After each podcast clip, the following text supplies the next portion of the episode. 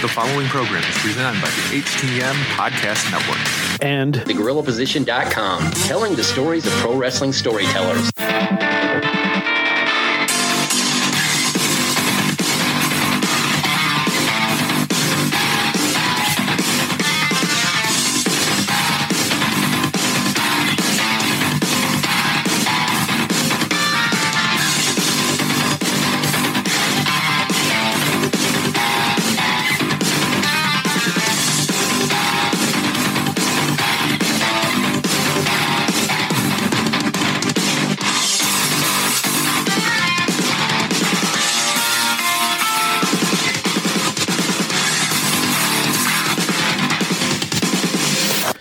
Welcome to another episode of Turnbuckle Talk, powered by thegorillaposition.com and a proud part of the Roar Network. So presented by the Hitting the Marks Podcast Network. We're sponsored by collarandelbowbrand.com, where you can get 10% off when using promo code JK Podcast at the checkout. Also in partnership with HypeCityVapors.com, where you can get 15% off all your e-juice for your vape by using promo code JK Podcast. Please welcome our newest sponsor, Silly Rabbit Vape Shop, located in Sault Ste. Marie, Ontario, Canada. Mention Turnbuckle Talk for a discount on sorry all your vape juice and hardware. We can be found on Facebook, Instagram, and Twitter by searching at TB Talk Pod. You can listen to the podcast, of course, on Podbean, iTunes, Google Podcasts, Castbox. The list goes on and on. As always, I am Big Joe. And I'm Carl Carafel. All right, Carl, another week has come and gone in the world of professional wrestling. A big week has come and gone in the world of professional wrestling. A big week, I would say, solely for the WWE, whether it is uh, pay per view, whether it is stuff that could be possibly going wrong, but seems to be a lot revolving around stuff with the WWE happening lately. For sure. But before we get to our WWE stuff, there is some other wrestling stuff to talk about. And I think probably one of the bigger pieces of news coming out of this past week since we recorded last time is, of course, having to do with Impact and AXS TV. Yes, for those of you that don't know, Impact Wrestling is actually owned by a company called Anthem Entertainment. And what has happened here is that Anthem has actually purchased a majority share or majority stake in AXS TV. So, what does that mean, Big Joe, for Impact and AXS TV as of this point? It's, uh, I think, the way to kind of approach this is this is more to do with AXS TV and Anthem. Um, yes, it does uh, affect Impact, but you have to keep in mind too, Access TV, when you look at them as opposed to the Pursuit channel, uh, I mean, they get to more homes, but it, I mean, it, it's a it's a bit of a better platform. But it, this is more about, like I said, Anthem and, and AXS. Now, as Canadian wrestling fans, the, this is slightly encouraging because this means that uh, possibility of maybe AXS TV coming to Canada finally. It is a possibility. I don't know if you have heard the news yet or not, but Impact is moving to AXS TV. Mm-hmm. So for Impact, that's huge. And I mean, yes, we're, we're talking about Anthem Sports and we're talking Anthem Sports or Anthem Sports Entertainment. And then we're talking, you know, because they own Impact Wrestling as well. I think I don't even care about Anthem. This is huge for Impact right now. And especially huge because Anthem is a Canadian company, mm-hmm. Impact is a Canadian company. And now, hopefully, as you mentioned there, the possibility of AXS TV being brought over to be showcased in Canada. For me, anyways, that would be amazing because not only does AXS TV do stuff like professional wrestling, but I am a huge music lover and I'm a huge fan of rock and metal. And for those of you that don't know, I have been to a couple of the Rock on the Ranges from Columbus, Ohio when they happened. Yeah. And AXS TV usually has a bunch of stuff happening at those festivals. And one year they actually recorded a number of different performances from Rock on the Range and broadcast them onto AXS TV. So if it does come to Canada, I will be so happy because that's something that I have wanted for a long time. Mm-hmm. We're getting away from the age of like MTV and Much Music showing these concerts, yep. but yet AXS TV brings it to us. For sure. And of course, now there's the possibility we could see a little bit of New Japan Pro Wrestling because that is on AXS TV. Now, because of that possibility there too, that, that that's raised up a really odd thing that's been kind of going around social media and wrestling fans on the internet and Facebook and whatnot. That oh, this means that Anthem. That means that they're going to buy a Ring of Honor now. That is just not a possibility that's even remotely true. That's right. I mean, for those of you that don't know, Ring of Honor is actually owned by Sinclair Broadcasting. Um, Sinclair Broadcasting is probably one of um, the biggest underground companies that there is. Yeah. You don't really hear a lot about them, but man, they are huge. Yeah, for sure. And what Ring of Honor is worth to them and what they would be possibly willing to sell it for is just more than anybody would want to fork over, WWE included. Yeah, I mean, uh, unfortunately, the only thing for Ring of Honor right now, I mean, don't get me wrong, I feel that they're still putting out a great product, but for most of these other companies that want to come in to to to maybe buy something from Ring of Honor, Yeah. it would only be for tapes. Yeah. That's it. It would be for old stuff from uh, you know years ago, footage of some of these stars that have gotten to be bigger and gone to these different companies, even stars that have gone over to Impact and stuff like that. I think that's all that it would really want to be for. Would it ever happen? I don't think so because I think Sinclair Broadcasting would really ask for way too much for the company. And reason being is because they don't want to lose that. Yeah, it's cheap syndication that they can put out, out all over the place, and yeah, I just I, I don't foresee that ever possibly happening. It's just it's it's something that uh, people have been all crazy about, and yeah, it's not happening, folks. No, I don't believe so either. Let's put it that way. All right, so let's get to uh, what I guess could possibly be our main attraction for this week: Clash of Champions. Carl, before we dissect it and analyze it and all that, just general feelings about the show in general. I will give it a rating of a B plus, actually. Okay. Um, from people that have been messaging me, Twitter, Facebook, Instagram, all those social media sites at TB Talk Pod. I've been getting a lot of messages, even personal messages from friends and stuff who have been kind of saying that they were a little disappointed in this pay per view. Yep. Um, myself, I I wasn't disappointed in quality per se. Was I disappointed in some outcomes? Yes. But did the WWE kind of turn things around at certain points? Yes, as well they did. So for me, a B plus show, and uh, I mean, let's get your take on it, and I'm sure we're gonna delve right in. Yeah, for for me, I I will, I will say I'm not disappointed, but I'm not enthralled either. I'll I'll say I'm somewhere. I'm going to be in the, the C to, to B if I had to give it a uh, kind of a letter, kind of a grade uh, overall. Okay. You know, good good solid show, but I, I felt that there were some drop balls. But we'll we'll definitely get into that. So Oh yes, pre-show we had Drew Gulak versus Umberto Guerrillo. I'm probably saying his name incorrectly, and Lince Dorado from the Lucha House Party. This is uh, what you would expect out of a triple threat cruiserweight match in WWE. Went about 10 minutes, and yeah, Drew Gulak still a champion.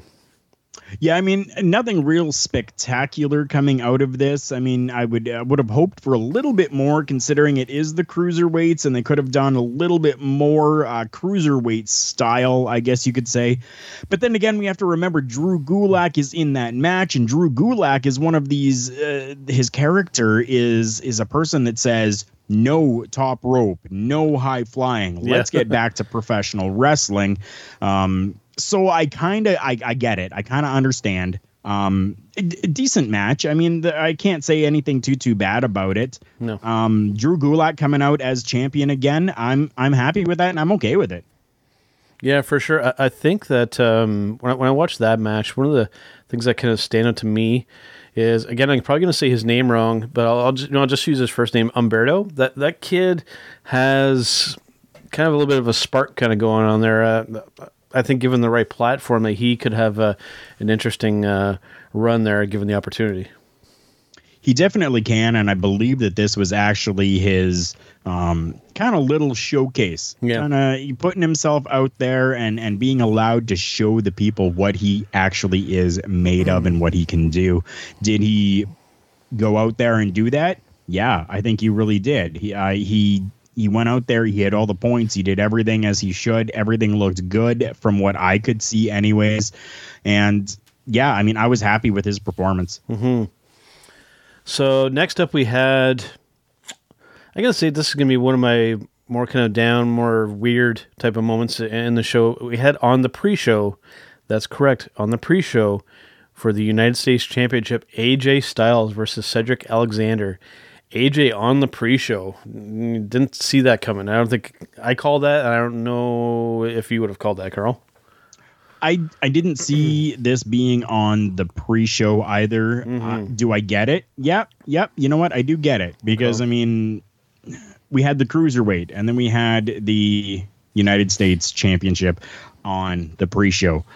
I, I get it because they're trying to put a lot more emphasis on the Intercontinental Championship, right?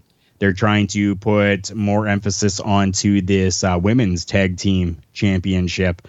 Um, I mean, really, from from from the list that's here, I mean, maybe you could have done uh, the the SmackDown Yeah, tag team. that would've been my you know pick, on the yeah. pre-show. Um, but even then, like the two names that are there with the SmackDown Tag Team Championship, y- yeah, like I mean, even those two names, like you're looking the New Day Yeah. right? And then people are going to be mad because the New Day was, you Mm-hmm. know, on the pre-show, and then I mean, it's it's it's it's really hard, Yeah. yeah. especially somebody who's who, who's going out there and trying to book this show to to really try to figure out who is relegated to pre-show, I guess. Um, They should have just had one pre-show match. Did everything else on the main on the main card. they could have, but I mean, again, I come back to what's the pre-show? The Yeah. pre-show is the build-up to the main show. So, if you, as somebody who has not watched the product in a while, or somebody who has never watched the product, yeah. went out there and only saw the cruiserweight championship on an hour-long pre-show, Yeah. would that have hooked you to get the pay-per-view? Mm, This particular pre-show, I, I will say not so much. Okay. Not so much. So adding in one of the top tier names within the company, AJ Styles, uh, a name that that I feel at least is pretty much a household name for those who have you know seen anything professional wrestling. Yep.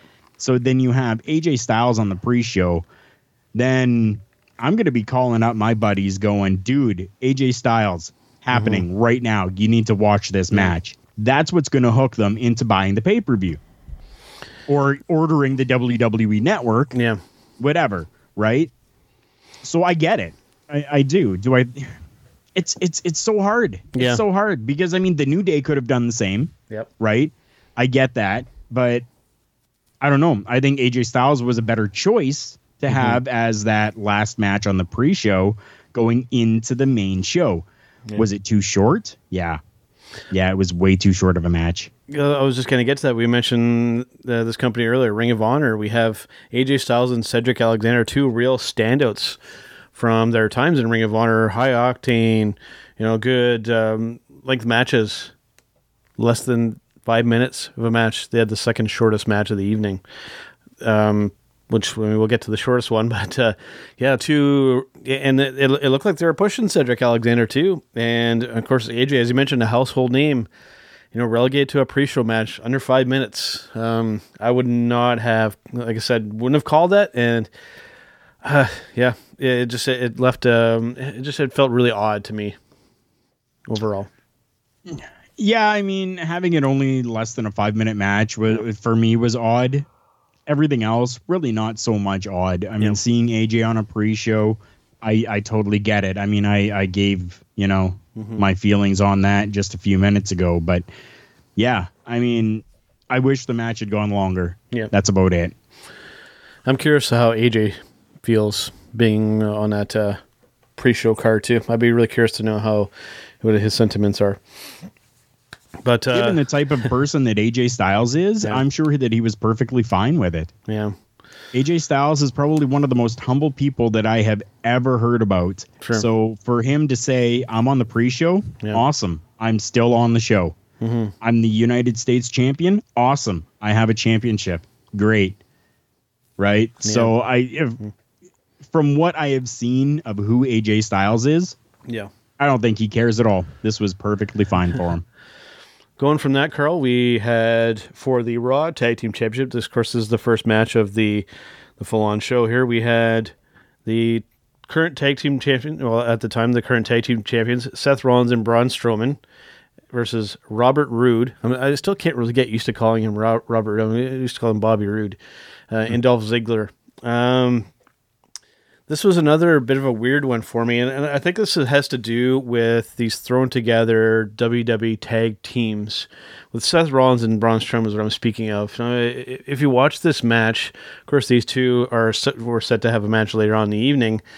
It, it was really odd watching two guys that were going to be in a match being a tag team together. And when you watch the the mannerism of the other person in the corner watching the action happening in the ring, Seth especially was really kind of overselling and really kind of overreacting and, and smiling and go yeah yeah and that kind of stuff. In that position, it, it, it felt really kind of disjointed and, and took me out of that whole thing. It felt like they were really trying to overdo that part of that. I would have to agree uh, to a certain Felt point. odd. I mean, Yeah. I mean this this was just. I think Seth Rollins. I mean, they, he went into it knowing that they were dropping those tag belts. Like that was just Yeah, we saw that right. coming, yeah. Ev- everybody could see that. You, Yeah. We knew that that was going to happen. Um, whether I mean, we talked about this on on the last podcast as well, right? Whether it was going to be a screw job or or, or what have you, Uh-huh. which none of that actually happened, which was was actually pretty cool. I'm glad that that didn't happen, but um, yeah, I mean, I I don't know if this was just like like a like a joke to AJ or to uh, Seth Rollins. Um, but yeah, like you, you could definitely see that he was just like, yeah, whatever. No, I don't care. Whatever. the match itself I thought was really was actually quite good. It was just all the the psychology and the, the little subtle stuff kind of going on underneath the surface that that took me out of it. Yeah, um, I mean the match itself was was great, Yeah, and I mean fun, yeah. I think Seth Rollins was the only thing in that entire match that really took away from it. Um, Braun Strowman, I mean, you could see, you know, like he he looked like he was really into things. He, he looked like like because they, they they built up this whole he wants to keep a championship belt, and he doesn't Yep. care if it's the tag Right. so he was like really like putting his arm out there, come tag me, really hyping Seth Rollins up and really trying to get him going and stuff like that, right? So I mean, it came across as as Braun Strowman being very genuine in his attempt to try to get that tag and try to get Seth Rollins to really revive so that you know they could win this match. Mm-hmm. And then you had Seth Rollins that just looked like he was doing a job.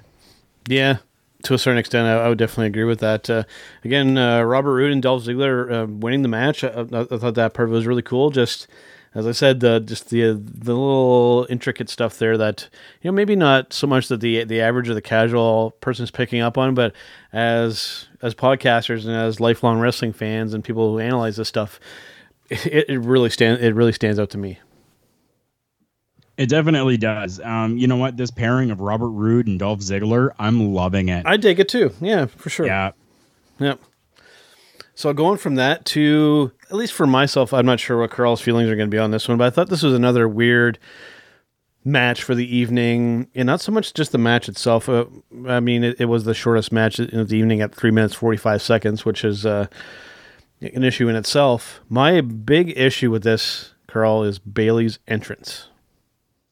Why? Explain that. I will explain. Bayley is a heel, correct? Yeah. and she's coming out to her babyface music As she's walking down the ramp, she uh, she's still high fiving the fans and still has the wacky waving arm inflatable two men guys going. This is not behavior from a heel wrestler, Carl. Why not? Because she's a heel, she's not a baby face, but she's acting Doink like a the baby. clown came out to clown music. Yeah, but you could tell beneath the surface that there was still there was still an evil guy there, right? That- that- True. this doesn't work with Bayley whatsoever. Who you're talking about? Bayley high fiving people. Who did she high five? Her super fan and a couple of the other people.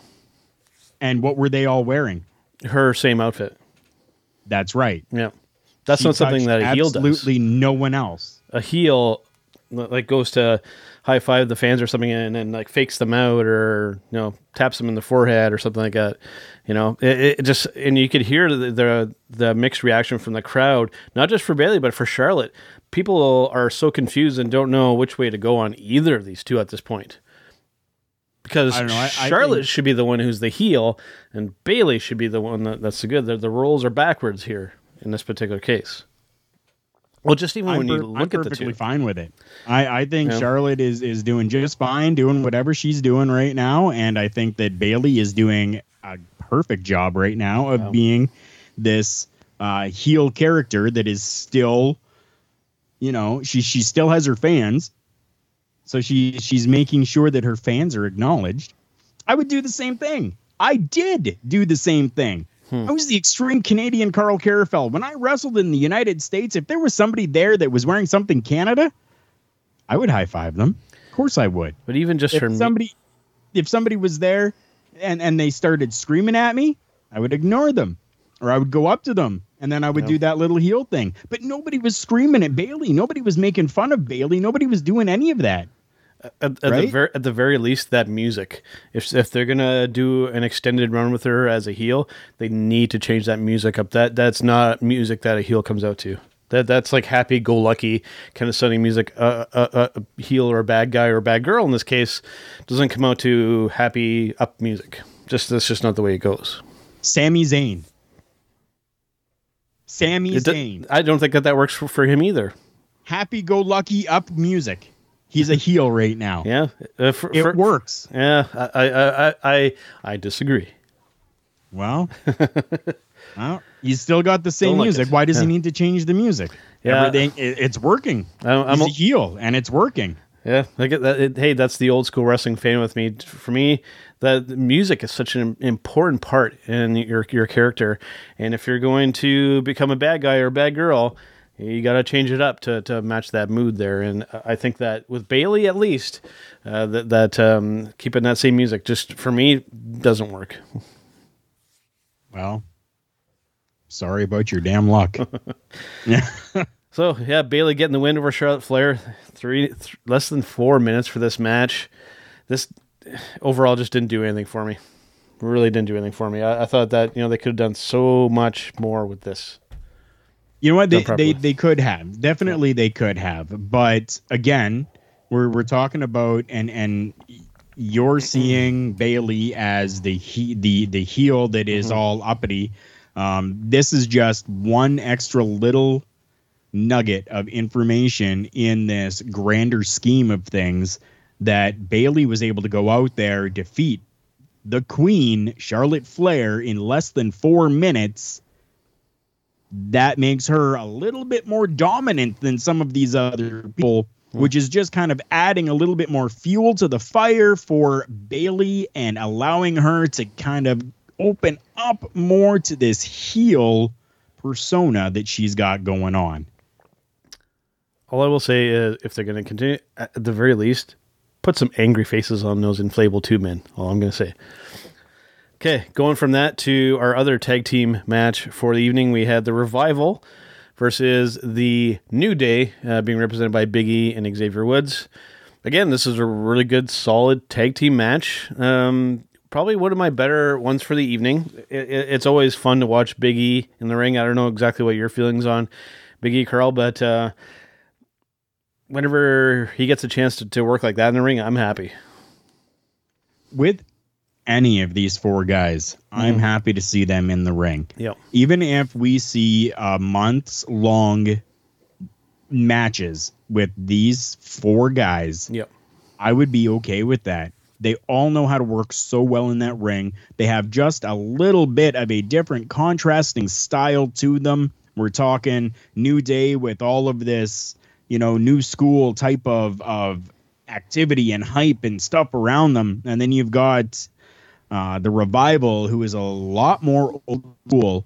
Um, and I mean that they both they all just work together so well. I'm so happy with not only the match but the outcome of this match as well, and just everything about it just really spoke tag team wrestling to me. For sure. And when I look at everything else that we're going through in this particular show, uh, this is actually my match of the evening, believe it or not. So this one, that's the one that I enjoyed the most.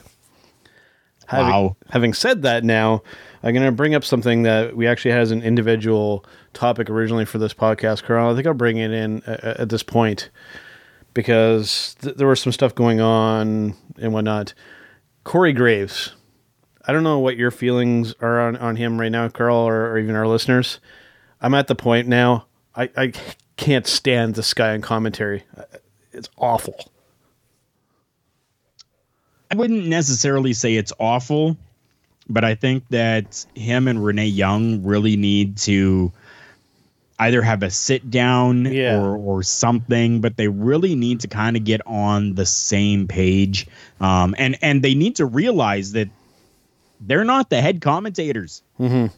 Corey Graves, you are not Corey Graves. I'm talking to you right now. All right. Corey Graves. We're talking to you. are not Corey Graves. You are not the head commentator. Yeah. Please get that into your head and understand that you are not the head commentator. That's what I have to say on that. Um, yeah, Corey Graves just overtalks people all the time. It's very frustrating. I mean, mm, yeah, I get what- Stop it. I get what he's trying to do. He's trying to do the Jesse the Body Ventura angle, but you're you're not coming off as just somebody who's taking jabs at the other person. The way that he's doing it, you're just coming across as a dick, and you know I was going to say jerk. and and it's making Renee look bad because she doesn't know how to come back to that stuff. So of course they're feeding her stuff, and it, it just it, we mentioned it before. It comes across as two old people fighting over um, a little cup of pills at the old folks' home. That that's totally how the two of these and the, the dynamic and the way that they go about it. That's how it, it comes across. And as somebody who's watching the, the stuff, it that part of it, it's a turnoff. When I when I hear that going on, I'll I'll keep it on, but I'll put it on mute because I don't want to hear that crap anymore. It's just terrible.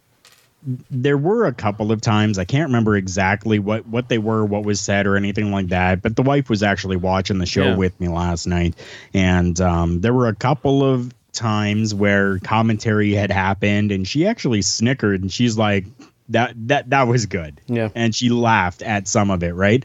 But that was only like twice throughout Mm-hmm. the entire show that she had said something positive because something had come across a little funny. Everything else, she, she I mean, she was she was kind of sitting there going like, "Does he ever shut up?" Yeah, really. Yeah.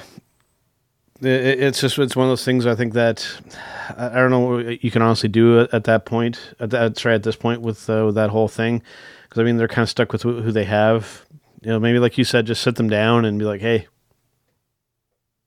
do it, do what uh, you're told to do." And oh, I, I, don't know. Yeah, it, it's it's a weird thing. I just it, it it comes across so so bad and it just it, it doesn't feel natural. Just it, it- it's just bad all the way around. I don't, I don't know who, who else you can bring in there or just cut it down to maybe two people but just it, it it's it's too crowded there too. I think the three man the three person booth in wwe i don't think works anymore. I think they need to go back to two. And you know what sucks about this entire thing? Yeah is that we had to listen to Corey Graves the entire night yeah because he was calling for both Raw and SmackDown. Yep, Well, I agree. So back to the to the card here, Carl. Uh, next up, we had Alexa Bliss and Nikki Cross versus Mandy Rose and Sonya Deville for the Women's Tag Team Championship. For me, the the big standout here, and I don't know what was kind of going on here, but I don't know if maybe Alexa Bliss had maybe some kind of injury or something. But Nikki Cross, uh, kind of the hero of this match here. yeah, that's exactly what they were looking for. She she got a chance to showcase, and uh, fans are clearly digging it. And she even got the the pinfall for the win. Now, typically when something like this happens, when uh, the other person has to kind of carry the majority of it, I don't know if it means that maybe she has some kind of little minor injury that they're trying to protect. But uh, yeah, this was Nikki Cross's match. There is absolutely no injury or issues with Alexa Bliss Yeah. that I'm aware of right now. Mm-hmm. I do know that this is something that they have been looking to do for a while, and that is showcase what Nikki Cross can actually do. And this was the perfect opportunity to do it, considering the little feud that's been going on with Mandy Rose and Sonya Deville throughout this entire program with the four of them. Yeah. To now have Nikki Cross go out there, be the majority player in the matchup, and to get the win Yeah. is huge and monumental and speaks volumes to what they are trying to do with Nikki Cross. Mm-hmm, for sure. So going from that to another kind of odd one for me here, and this one definitely didn't uh, turn out the way that I wanted to. Shinsuke Nakamura with Sami Zayn at ringside versus The Miz for the Intercontinental title. At least it wasn't on the pre-show like we had possibly predicted there. Th- th- This is an odd one. First of all, I will say this: um, when they had Sami with the, the microphone out on the outside, that didn't work for me. And once again, Shinsuke Nakamura. What what what has happened to him since coming into to NXT with all this fanfare and that match that he had with Sami Zayn that just it had that real kind of aura and that coolness factor of it. Man, this guy is about as cool as you can possibly get when it comes to being uh, in the top company in the world. This this guy's got nothing.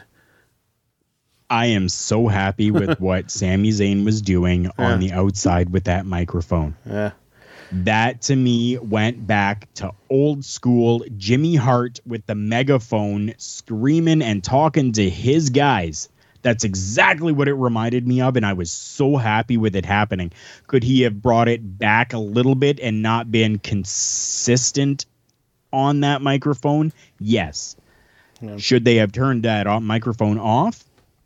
No, I don't think they should have. They should have let him continue doing that. Why not? If Sami Zayn is is not able to get into the ring or do whatever right now, have him be this like Jimmy Hart type of guy who goes out there with his man, mm-hmm. right? And and starts doing like it, it worked for Jimmy Hart back in the day. Why can't this work for Sami Zayn? I think it definitely can, and I think it was a great disservice to turn that microphone off. This is one of those things where we, we definitely disagree on. Uh, I, I think that that worked for certain people in certain circumstances, but it just didn't feel necessary in, in this case. Uh, like I mentioned, for me, the bigger thing though is uh, Shinsuke Nakamura. Uh, I, I really wish that Miz could have gotten the win in this because I think he's a be a much greater Intercontinental Champion. Nakamura just fall for me just fallen so flat lately, and not just recently, just since coming up to this main uh, roster, just uh, hasn't done really anything for me at all, and it's it's a damn shame because I'm a big fan of the guy. I've heard rumors, and I'm thinking that this could be something that is true. I'm hearing rumors that Shinsuke Nakamura's contract is coming to an end and that he has had talks with the WWE saying, I think I need to go back to New Japan Pro. I think he does. And I think the reason why they are now throwing this belt at him and trying to give him this little push is for them to go, no, no, no, we we have we have stuff for you. Here's a championship. Hmm. Here's Sami Zayn. You don't need to do any talking. We'll hype you up. We'll make you a big star, just so that they can keep him, so that he signs another contract. Yeah, who knows, man? He's getting up there in age too, so you know he could be in that AJ Styles kind of scenario too, where this could be maybe his last wrestling contract. So, um, yeah, time will tell with that one. Uh, I'm disappointed with the outcome. I, I would have much preferred Miz um, get the title back on him. I think if they play things right, Yeah. they can really make things work for Shinsuke Nakamura and Sami Zayn. they just need to let Sami Zayn be Sami Zayn. and I think that, I mean, I, I think he can totally rock this whole manager type role, Yeah. But they have to let him do it. That's the thing. Now, Sami Zayn, I'm talking to you right now. You did phenomenally with that microphone on the outside you just went a little too overboard. Yeah. Okay, dude. from from one Canadian to another, man, you went a little overboard with it. Yeah. Tone it down, bring it back a little bit, mm. and you will have gold. With Nakamura, just I mean, we just have to look at at uh, the rest of them. I just don't trust WWE creative with their with their Asian talent at this point. Don't trust them. Every other one they, they've misused and are really doing nothing with. Uh, I know that uh, we're not necessarily fans of her, but uh, one of their main women Asian talents, not even on television. Uh, Kairi Sane, they seem to have seemingly given up on her. Yeah, they just um, I don't know what it is. They just they, they don't seem to to work well with the Asian wrestlers. Some kind of culture gap or what's going on there? I have no idea. Yeah, I don't either. And I mean, with Shinsuke Nakamura, like the guy is more talented than than most of the guys on the roster's big toes. Yeah. Like, I mean, it's it's it's amazing to me that they are kind of, I guess, essentially dropping the ball when it comes to Shinsuke Nakamura. So much talent in that guy. I wish that they would, you know, let him showcase himself a little bit more. Um, go to maybe a little bit of that strong style, uh, the Japanese strong style, and and kind of work with that a little bit more and showcase what he has done in New Japan Pro Yep. inside a North American ring. Um, like you said, though, I don't know if it's a disconnect between the cultures or anything like that, but I don't know. It's really weird. I mean, they, they, they have gold here with Shinsuke Nakamura, and I hope that they really maybe turn things around a little bit and do some good stuff. Yeah, no, I agree. So going from that, we had the other women's title match between Sasha Banks and uh, Becky Lynch. Uh, this was pretty good for the most part. I, I'm really torn on the outcome of it, though. Uh, I, I, I, I get it, but at the same time, it was after a 20 minute match to kind of end that way. Yeah, I was a little bit bummed. I wasn't at all. Yeah. Not at all. Yeah, and it, it- felt too, and and I get they do do this with the Becky Lynch character once in a while, but again, we had Sasha who is the bad guy, and we have Becky who is usually the good guy, but can be kind of uh, the bit kind of a bit of a tweener there, getting the disqualification on on this. So it, it was to me that just uh, the roles felt a little bit reversed there, but overall a pretty decent match.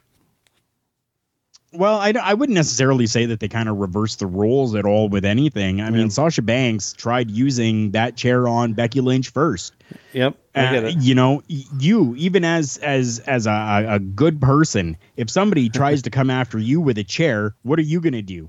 You're gonna retaliate. Mm-hmm. You're not just gonna stand there and be like, "Oh, dude, it's okay. Yeah. Yeah, it's okay that you just tried to hit me with this steel chair. It's perfectly fine. Thank you for that." No, you're gonna be like, "Screw you! You tried to come at me. Yeah. I don't care how good of a person I am."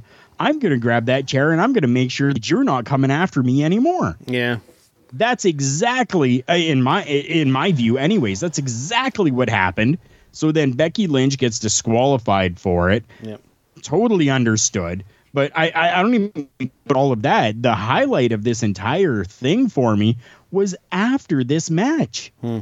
where they continued to fight. They took it into the stands, they took it to the crowds, they took it up the stairs, they took it to concession, they took it back into the stairs again. They took it and they they were like falling into fans and fans were loving it. And then they made it back to the ring and then officials came in and the crowd was chanting, "Let them fight." Mm-hmm. The crowd was loving it. Yeah. Loving this. True. And I was loving it too. Yeah, you know, I, I've been since the she's gone to this character with the Becky Lynch and the man thing. And right from the beginning, I wasn't a big fan of this because I, I feel too much like they're just trying to get her to be the female Stone Cold and trying to copy him too much. Even with these promos for the new game now, where they have her giving him the stunner and whatnot.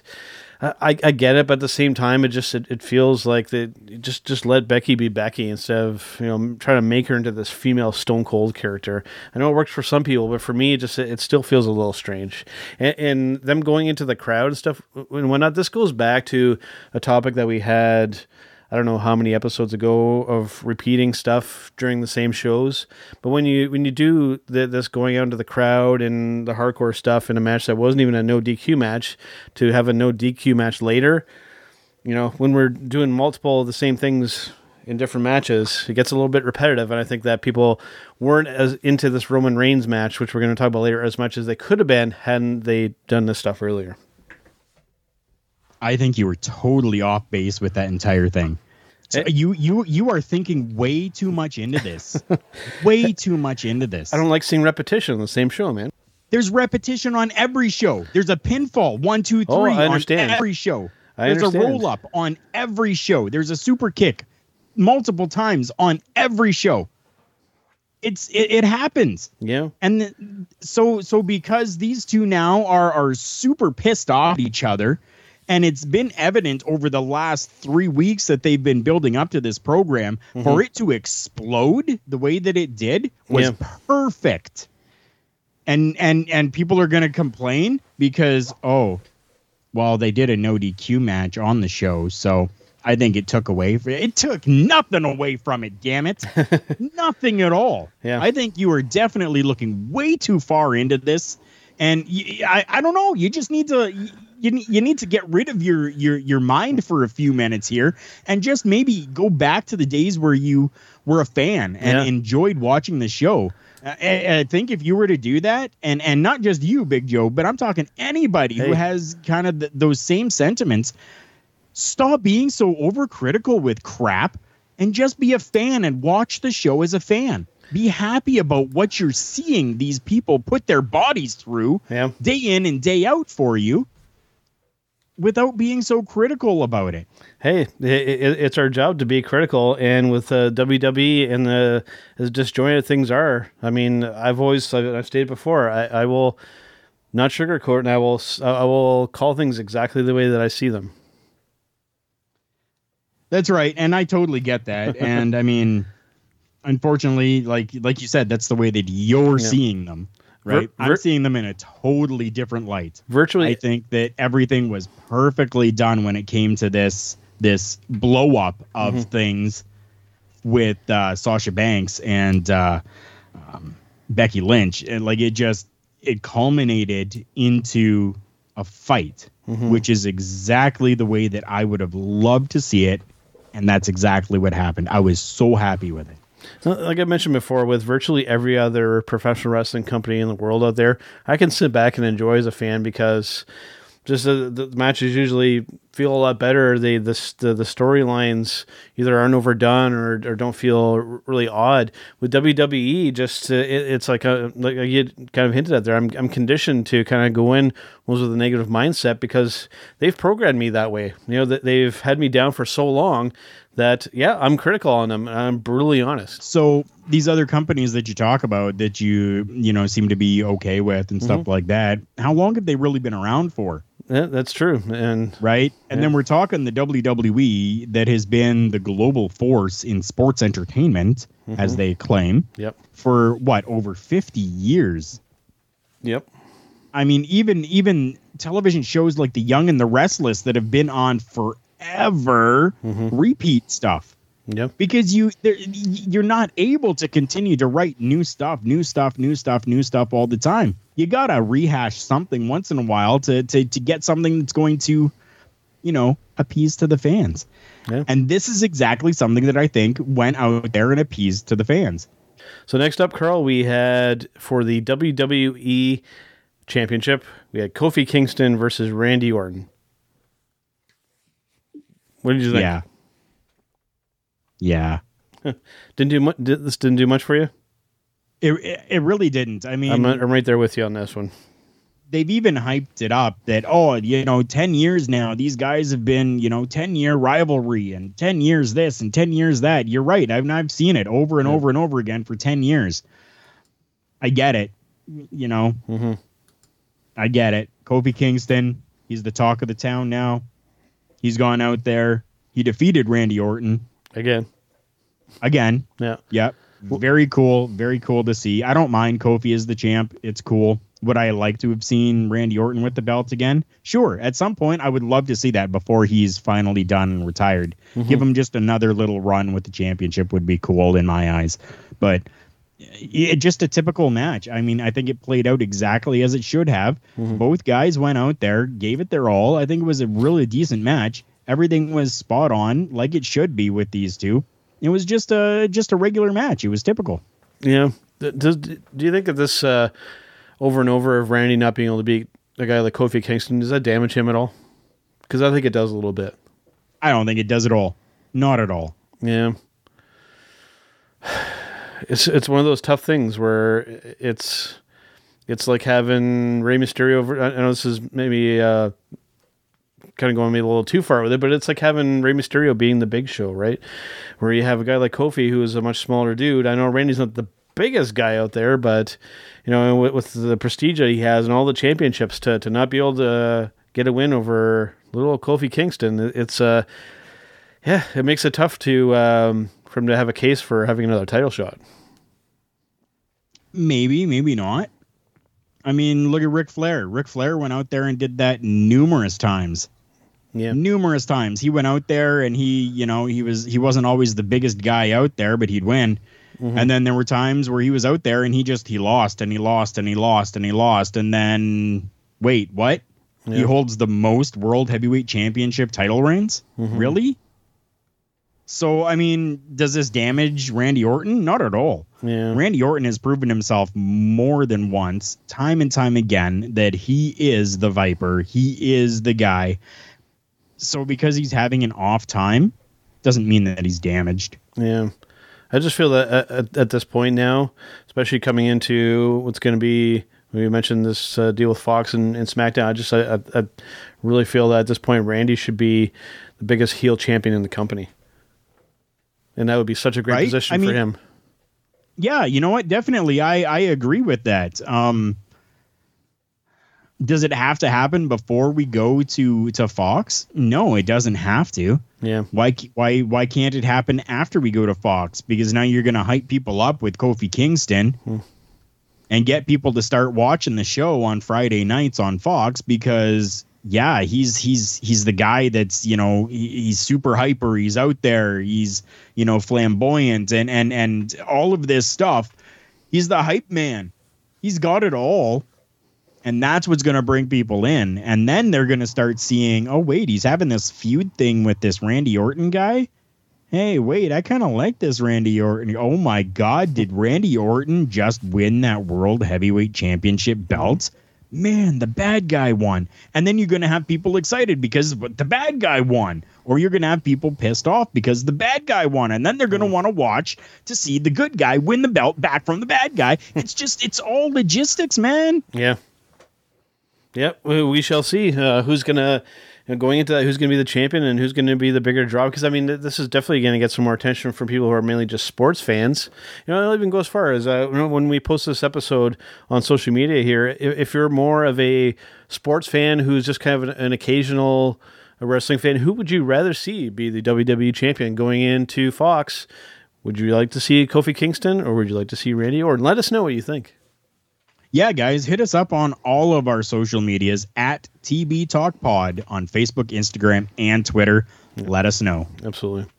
So let's uh, get through these next uh, couple uh, matches here, Hogs. We do have a few more things that we want to get to before our showstopper this week. I think we're running a little bit long this week, but that's fine. Uh, we had Eric Rowan versus Roman Reigns in that no disqualification match that we made reference to earlier. And yeah, this is what you would expect from a no DQ match.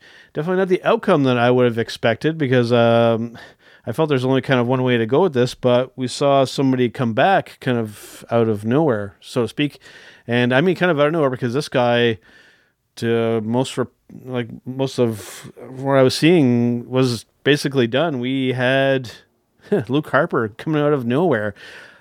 The- All the reports were saying that this guy was on the verge of being done with the company, and now, boom, makes his present makes his presence known. Sorry.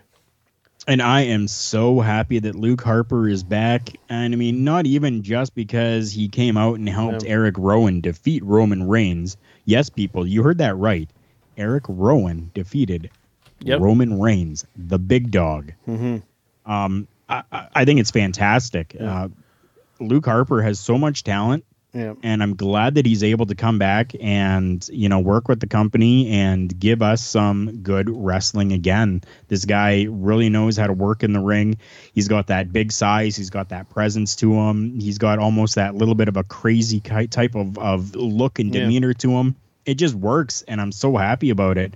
Um, but yeah, the match itself, typical no disqualification match. You saw tables breaking, you saw, you know, all of this stuff happening on the outside. Very typical. It wasn't anything hardcore, um, which which I'm I'm okay with. Yeah. Totally okay with. It's not like they started pulling out kendo sticks and tables and chairs and ladders and all of this type of stuff. They just had a good no DQ match. Yeah. Worked fine for me. Um, but again, this match should not have been on this pay per view. There was no championship in this, and that is what uh, Clash of Champions or Night of Champions should be. Yeah. Is just championship matches. I agree. And to end off the evening, we had for the WWE Universal Championship, we had Seth Rollins versus Braun Strowman. Uh, for me, the big highlight of this wasn't so much the match. It was it was a decent match. It was your, your typical Braun Strowman match. I thought uh, you know it was a really well worked match. It wasn't too long, wasn't too short. Uh, Braun worked a really good big man style match. Some cool stuff in there. But of course, the big highlight is once the match is done and Seth Rollins is on the ramp, the Fiend makes his presence known. Uh, and I think we can assume at this point that he is coming for that Universal Championship. I definitely agree with you there. Everything about this match was good. It was a typical Braun Strowman type of match. It was actually a typical Seth Rollins type of match as Yep, well. absolutely. The two of these guys really work together so well. Um, Seth Rollins defeating Braun Strowman, which I I'm so pissed off about. I mean, I'm I'm just I want Braun Strowman to have that championship. I want Braun Strowman to be world or universal champion. Please, at some point, this needs to happen. Mm-hmm. But the ending of this match, like you talked about, up on the ramp, we see the lights go out, and I'm sitting there with the wife, and I'm going, "Oh my God, is this Taker or is this or is this Bray Wyatt? Who Yeah. is it?" And then we find out that it was the Fiend, Bray Wyatt. Amazing, and it just the the lights and the sounds and everything that was going on with it, and then to see him give Seth Rollins the sister Abigail, and then just standing over top of him at the end, it was just so well done. One question for you at the very very end of that with the the mandible claw. I, I like that he that he's taken that as uh, kind of almost like a uh, that second kind of finishing move. Did you feel that that part was overdone, like a little bit oversold, or was that was that spot on? Spot on. Yeah, For to me, spot on. I don't think it was oversold. I mean, it felt a little much to me. Like I don't think he had to be doing all that. That that felt a little too extreme there for me. that's Seth Rollins. Yeah, that I've come to expect that with Yeah. Seth Rollins. So for me, that it, it's not that that was too much, Yeah. but I, I'm seeing that that's Seth Rollins. That's I, all. Because I think back to Joey Janela selling the paper cut thing, where we felt that was overdone, right? And, and for me, I didn't, I didn't think that that was overdone. For, for me, I think he went a little too much before, but uh, it didn't take away from the moment. So I'll, I will give him a pass on that one. Good. So going from that, Carl, to some before we get to uh, actually an interesting topic uh, for this week, uh, talk a little bit of NXT stuff here, which was actually kind of cool. They actually did a little promo during the show for NXT, which they never do, uh, which has always been mind-boggling to me. But they were definitely promoting NXT. Now, a, a couple interesting things coming up with NXT uh, regarding two names. First one, Johnny Gargano. It looks like he looked like they maybe they wanted to bring him up to either Raw or SmackDown, but he is going to be staying in NXT, and I am perfectly fine with that. Me too. Yeah, At, yeah, at this point, I mean, would Johnny Gargano fit on either Raw or SmackDown? Mm-hmm. Yeah, he definitely would. Yep. But you're taking NXT and moving it to the USA Network. Mm-hmm. Do you really want to take one of your biggest draws in NXT right now Yep. and take him off of that show? bingo. Yeah. Now, another name that looks like might be going back over to Sue, uh, I want to say SmackDown to NXT, and this is one that I'm really, really happy and would be very cool with Kevin Owens. Um, I would love to see a match between him and Adam Cole. Um, that raises another question too, with Adam Cole being the current WWE NXT champion going into this uh, deal with uh, USC, USA TV and 205 Live basically being integrated into NXT. I think that we need to get that belt on another guy because Adam Cole is in cruiserweight territory. So this could be a, a little bit of a, of a strange thing when you have the 205 cruiserweight guys over there, and then you have a guy who's the NXT champion who is a cruiserweight. I think at this point, what they've really done though is that uh, with the cruiserweights, it, it's not going to be just relegated to those that are under 205 pounds. Okay. The belt is going to be just like another championship title belt that's being defended against guys of similar size. If that's the case, Um, you need to change the name of it. and they might. I mean, I, I, don't, I don't know at this point what's going to happen with it, but from reports that I've read, is that it's it's not going to have those like big different stipulations of you know you have to be under 205 and blah blah blah and this and that or whatever, right?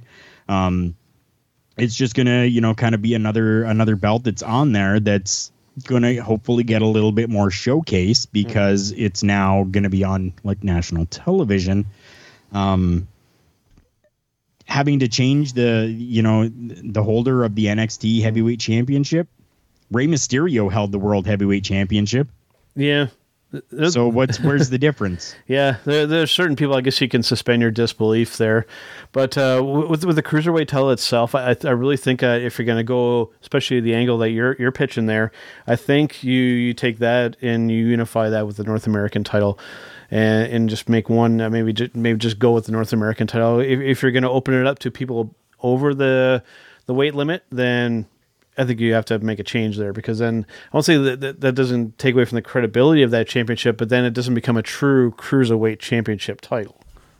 And and again, you're looking way too much into this. It's not like they're going to be having a 350 pound guy working for the cruiserweight championship.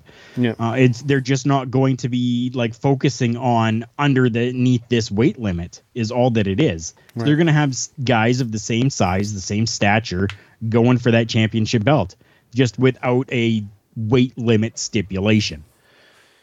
Yeah, we'll see what they choose to do with it. Um, I, I, I just want it to be good, you know, because obviously when we heard the news about this, our, our immediate concern was for NXT being good. So I hope that that it ends up being good, and that uh, hopefully this 205 thing will help facilitate that too. I hope so as well. And we need to we need to consider as well that NXT is going to be going to two hours on Yeah. the USA Network mm-hmm. as opposed to the one hour that they were given on uh, the WWE Network. So to add in now all the cruiserweights in there as well mm-hmm. is not only going to allow the cruiserweights to be able to showcase what they can do against the cruiserweight champion and against the North American champion, mm. right?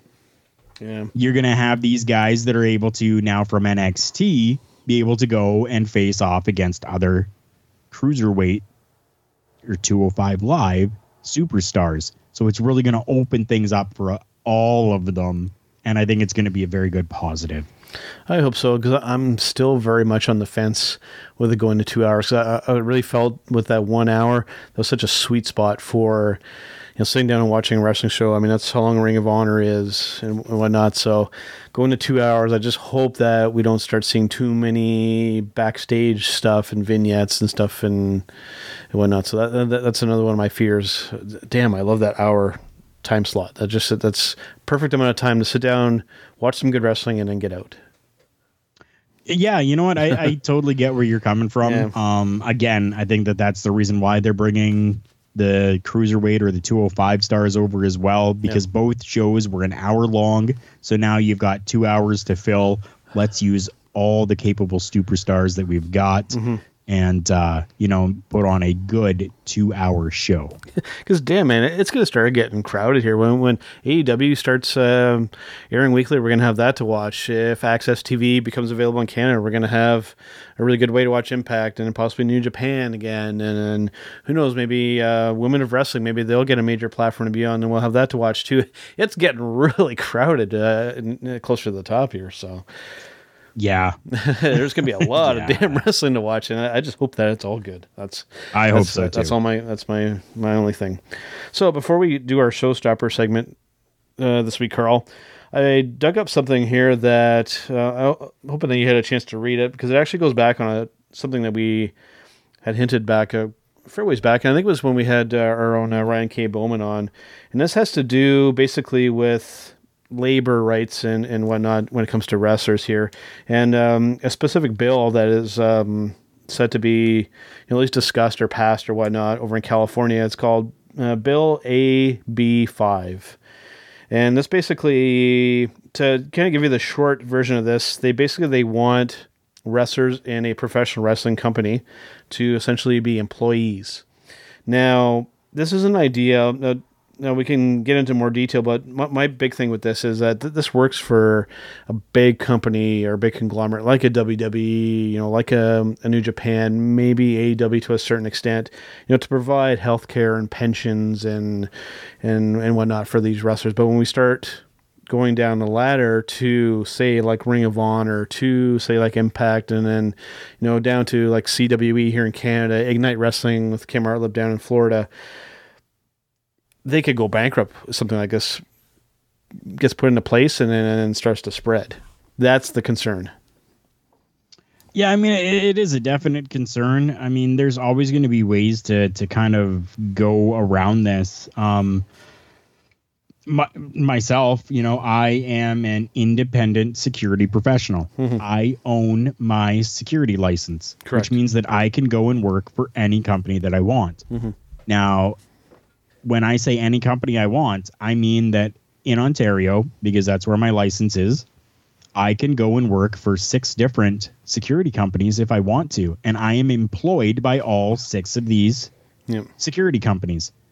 I think it's going to be essentially the same thing. You, uh, like, you can be employed casual work mm-hmm. with Ignite Wrestling. You can be employed casual work with House of Hardcore. You can be employed casual work with Ring of Honor. That's all it is. It's you have casual work. You're in, you're an employee on a casual basis. Yeah. And you know, especially when you start getting up to these more notable names, not necessarily in WWE, they get paid a significant amount of change. And I understand that the, the argument for some of these people, you know, when we've we've heard of some of these names of, of people who have really you know had issues like Droz, for example. You know, the guy's basically paralyzed. And some of these people that have had issues happen, you know, whether it be things that they're choosing to do themselves, you know, with drugs and alcohol and whatnot, yeah, you can make the argument for, you know, labor rights, you know, like pensions and healthcare and that kind of stuff some of these guys are getting paid a significant amount of money to do this stuff though so it more comes down to just uh, as an independent contractor to be able to manage that. And we see that in sports too and uh, famous people forgetting to pay their taxes and whatnot. So these are all things that, that you're responsible as an independent contractor to do yourself. And if things are going wrong in that respect you really got nobody to blame but yourself for not managing things properly Exactly. I mean, I fully right? agree with that. Um, I, I do kind of want to touch on you talking about the whole healthcare and, and mm-hmm. stuff like that. Even even here where we are, if you're a part time employee, yeah, there normally is not part time benefits. Typically, yes. Yeah, that's correct. If you're a casual employee, there typically is never any casual benefits mm-hmm. that are available. Benefits are available for full time employees mo- for, for the majority. I have worked where I've been able to pay into part time benefits. Cool, awesome. Thank you very much to the companies that uh, allowed me to do that. Mm-hmm. But in in this instance, I mean, that's all that they really have to do. They just have to go through and allow that the um, agreement and that the employment agreement says that it is casual work. Right. And it, therefore, if it's casual work, there is no need for health care in the casual position. Right. there's always ways around it. Oh yeah, for sure. And I, I think this is a, a topic that you know, amongst fans and, and pundits and analysts and stuff like that, it, it's really uh, definitely not everybody feels the same way. I, I would say it's it's it's split pretty 50-50 of people who like the idea and think that's a good thing, or people that are just flat out against it. For me, I, I'm I, I actually kind of find myself kind of somewhere in the middle, and I, I think you're almost kind of in that on that same wavelength there, Carl. That uh, uh, I like the idea of it, but it doesn't necessarily work in all in every case. That's right. Yeah. yeah. I mean, it, it, you're right. It doesn't work in every case. And I mean, even if, like they're talking, you're, you're talking about this stuff maybe being, you know, pushed into other states and stuff like that. Mm-hmm. Um, I mean, that's, that's the way to get around things. Um, if it does happen, don't sweat it. Yeah. Find the workaround and go around it. That's about the best advice that I can give on that. Yeah, that's good sound advice. Uh, I would agree. All right, Carl. I think we're going to take our, a, a, bit of a brief break here, and we're going to come back with I think it should be an interesting showstopper segment this week, and it's going to revolve the women's evolution, specifically in uh, WWE and whatnot, and how we feel that things have been going so far with that. So stay tuned. We'll be right back.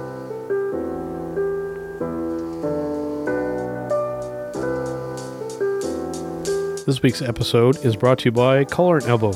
Go to collarandelbowbrand.com where you can get 10% off when using promo code JK Podcast at the checkout, including this week's featured product, the Who You Ever Beat t shirt.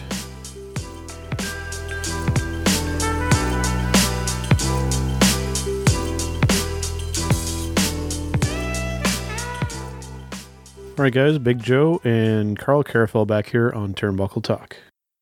Yes, we are, guys, and we are at that great time in our show. We are at our show stopper segment. Yeah.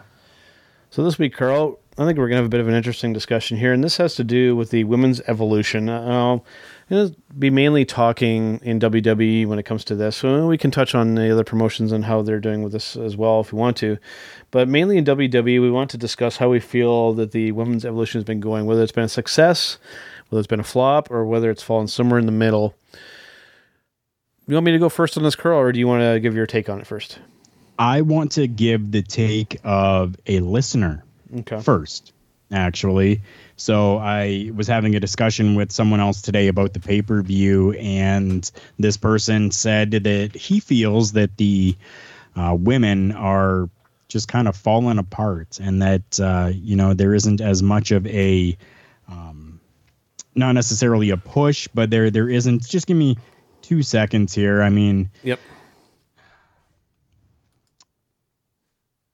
Uh, he asked how uh, you know he said that he didn't really like the pay per view a whole lot, too too much. Mm-hmm. Um, uh, I said you know what, it had some good points and it wasn't all bad. Um, he was a little upset that uh, two belts changed hands. Um, or only two belts changed hands. So yep. he was looking for a little bit more to change hands.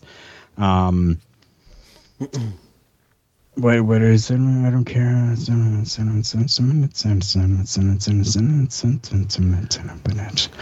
Carl providing said he, like, he enjoyed the week, the way. He's, he said that he enjoyed the women's matches, and I yeah. said I did too. You know, I liked how uh, how they allowed Becky and Sasha to go all over the place. That was pretty cool. He says, "Yeah, I think uh, to step up the women's division, they need to ride with the four horsewomen thing again." Mm. And I said, you know what, like it, it would be cool, but I don't think that um, the, the the two MMA girls from NXT are really up to it Not yet to be able to come up and do that. And he says he he understands. He just he thinks it sucks. Um, he says I just feel they don't care about the women as much as they did anymore. Mm. Um, which I kind of retorted with him, and I said, you know, like I don't think think that it's that. I think that they're just not throwing it in our face as much as they did in the beginning. Um, I don't see that it's really declining from where it has come from with the whole evolution thing. I think that they're just not throwing it at us every 30 minutes like they have been before. Um, was it a good thing? I think it was a mm-hmm. phenomenal thing here for the uh, for the evolution. Um, was it you know like a waste or, or anything like that? I, I really don't think so. Uh, was it a flop? No. Was it a success? I, I definitely, yeah, I think it was a su- success. Definitely. Um, yeah, I mean, those are my thoughts, and those are thoughts from a uh, from a listener as well. So now, Nice. Joe, what are your thoughts? I, I write somewhere in the middle, uh, as I tend to do on some of these kind of topics here. I, I, I won't say that, that it's been a, a total flop, and I won't say that's been a total success either. My issue kind of stems more from when this whole women's evolution started, that I felt that they tried to do too much too quickly. You know, getting all these landmark things done, like the first women's uh, elimination chamber and Hell in a Cell. Just it, it felt like they tra- tried to cram so much of that into a short period of time that I felt that they almost kind of ran out of steam. Know, when, when we look at this show, shortest match on the card is the is a women's match between Bayley and Charlotte Flair. Should be two of the the marquee women's mat uh, sorry women's wrestlers in the company. Shortest match of the of the whole whole show. So it just it, it felt like they did too much too quick, and then now we're like we're running out of ideas because we just we we just did too much. Yeah, I would I would have to disagree. Okay. Uh, I mean, I, I I think that they're still continuing on and doing and doing good things. Sure, because one match was short. Now we're gonna crap all over everything. No, but That's just, crazy to think. Um, I, I just felt that time they constraints you know, and stuff like that. I mean, you had all these championship matches Mm-hmm. being defended on this show. What was the big one? The big one was Sasha Banks Mhm. versus Becky Lynch. yeah. 20 minute match ends in no disqualification. They're showcased going through the entire arena, beating the crap out of each other, with the crowd at the end, again, as I mentioned before, chanting, let them fight. That was the big highlight. And it was the women. Mhm. They weren't saying, let them fight to, you know, um, uh, the main event of the match for the Universal Championship. They weren't chanting, let them fight after that they weren't chanting "Let them fight" when you know the Fiend came out. Mhm. They were chanting, yes. They, they they they were they were very happy and vocal about Bray Wyatt coming out, but who got the biggest pop out of all of that? It was the women. Yeah. So just because one match on the show was short, Oh no. It, it- it's it's it's not just the the show. Like I, like I said, my bigger issue was I think they tried to get too many of those firsts, like those first big moments, like the first Wrestle uh, Women's WrestleMania match, first uh, Elimination Chamber match, Hell in a Cell match, and all that. I think that they tried to get too many of those first milestone things happening too quickly. I think that they could have spread it over a much bigger time, and have been a lot more effective than getting it cramming all that stuff from that, that first year or two, and then running out of steam. But you're you're saying that they're running out of steam right now. Mm-hmm. because So- all the firsts have already been accomplished. Instead so do you of figure that they would still have their steam if we're doing the first WrestleMania women's main event happening four years from now? No, I'm just saying that they didn't need to cram all these first milestone things into just that first year or two. I think they should have spaced it out more. But that's but that's what I'm saying. Do you think that spacing it out really would have made that Mm-hmm. much of a difference, or do you think people would have would have gotten, uh, you know, tired of the novelty of the women all the time, and then these firsts would never have happened? I, I think that just it would have been better to, and I think you would have had more anticipation as well to let it happen over a longer course uh, period of time. Because then there would have been like, well, we're still waiting, you know, for this first elimination chamber match. It just it, it felt like they they just they they rushed too many of those firsts in there right off the bat. Yeah, and unfortunately, again, I or, or fortunately, I don't know. However you want to look at it, I, I disagree. Yeah. I think that the people would have gotten tired of waiting because Mm-hmm. how long have they waited already Yeah. for these firsts for the women's division?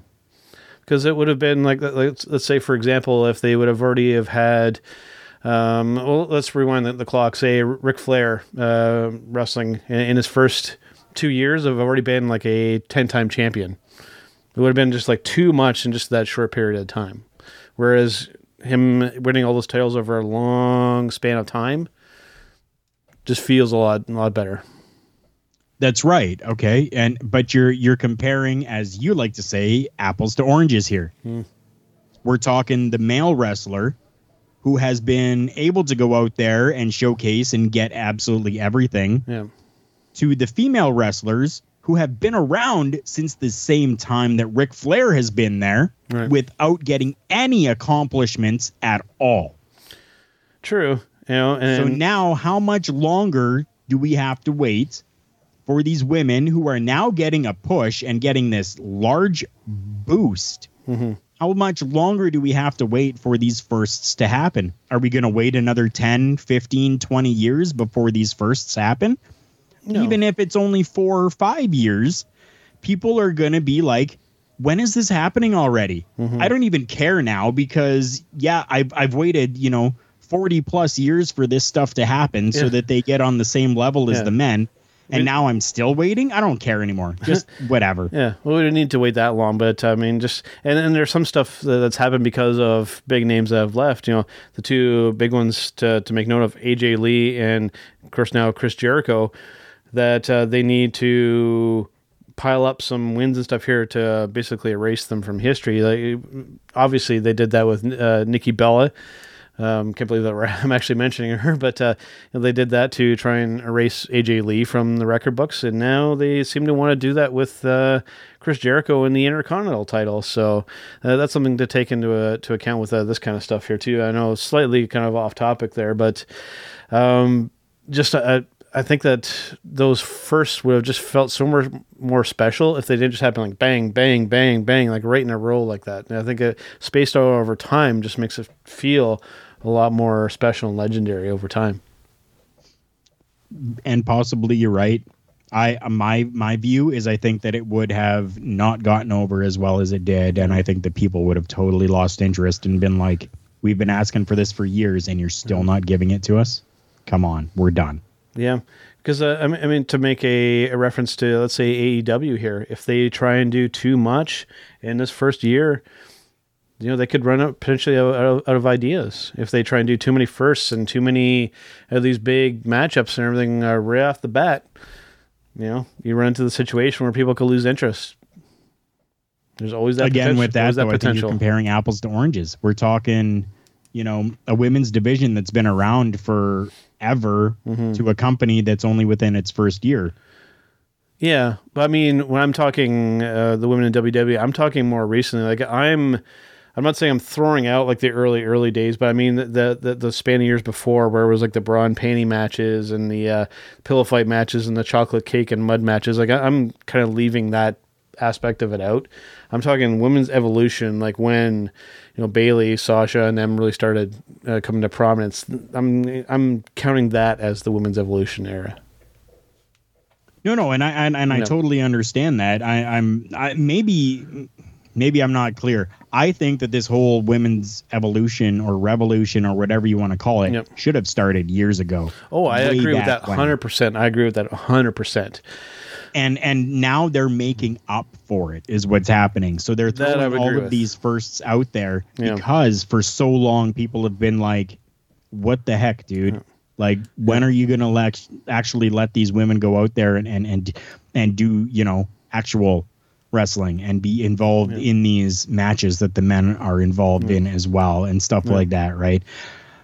I, I personally, I don't think that they went too fast with any of it. I, I'm happy with the way that it's all gone.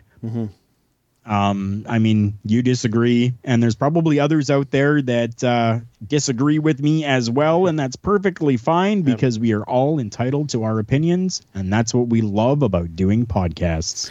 But I, I do get your approach too. If, if you're taking women's wrestling as a whole, then yeah, uh, I can definitely see that that, that perspective for sure. Um, but uh, with the recent, just uh, damn, I wish that, that they could have spaced a little bit more. But hey, to each their own. To me, it felt a little rushed. Carl is cool with it, and um, that's just the way it is.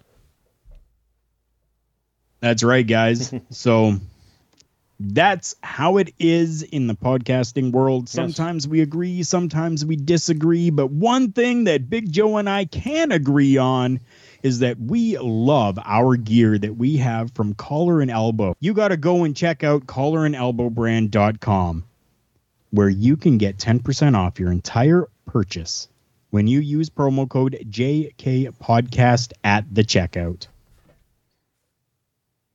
Yeah, absolutely. That that was uh, probably one of the best segues of all time there. the way you transitioned over that. That was great. Mm-hmm. All right, Carl. Like I said, about wraps it up. Unless the uh, the world has uh, um, turned on its head while we've been recording, but I don't think any breaking news has happened this week. So, uh, having said that, I guess it's about time to wrap it up.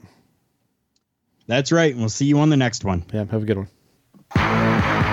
It's me, it's me. It's an art of B to B. As you can tell in the background, we are out celebrating. That is what we do here at hittingthemarks.com. And I invite everyone to continue to tune in to Turnbuckle Talk, but check out all of our other shows. We have weekly content, especially lit up by the flagship show, Hitting the Marks Pro Wrestling Podcast. You can find that all at hittingthemarks.com. Run.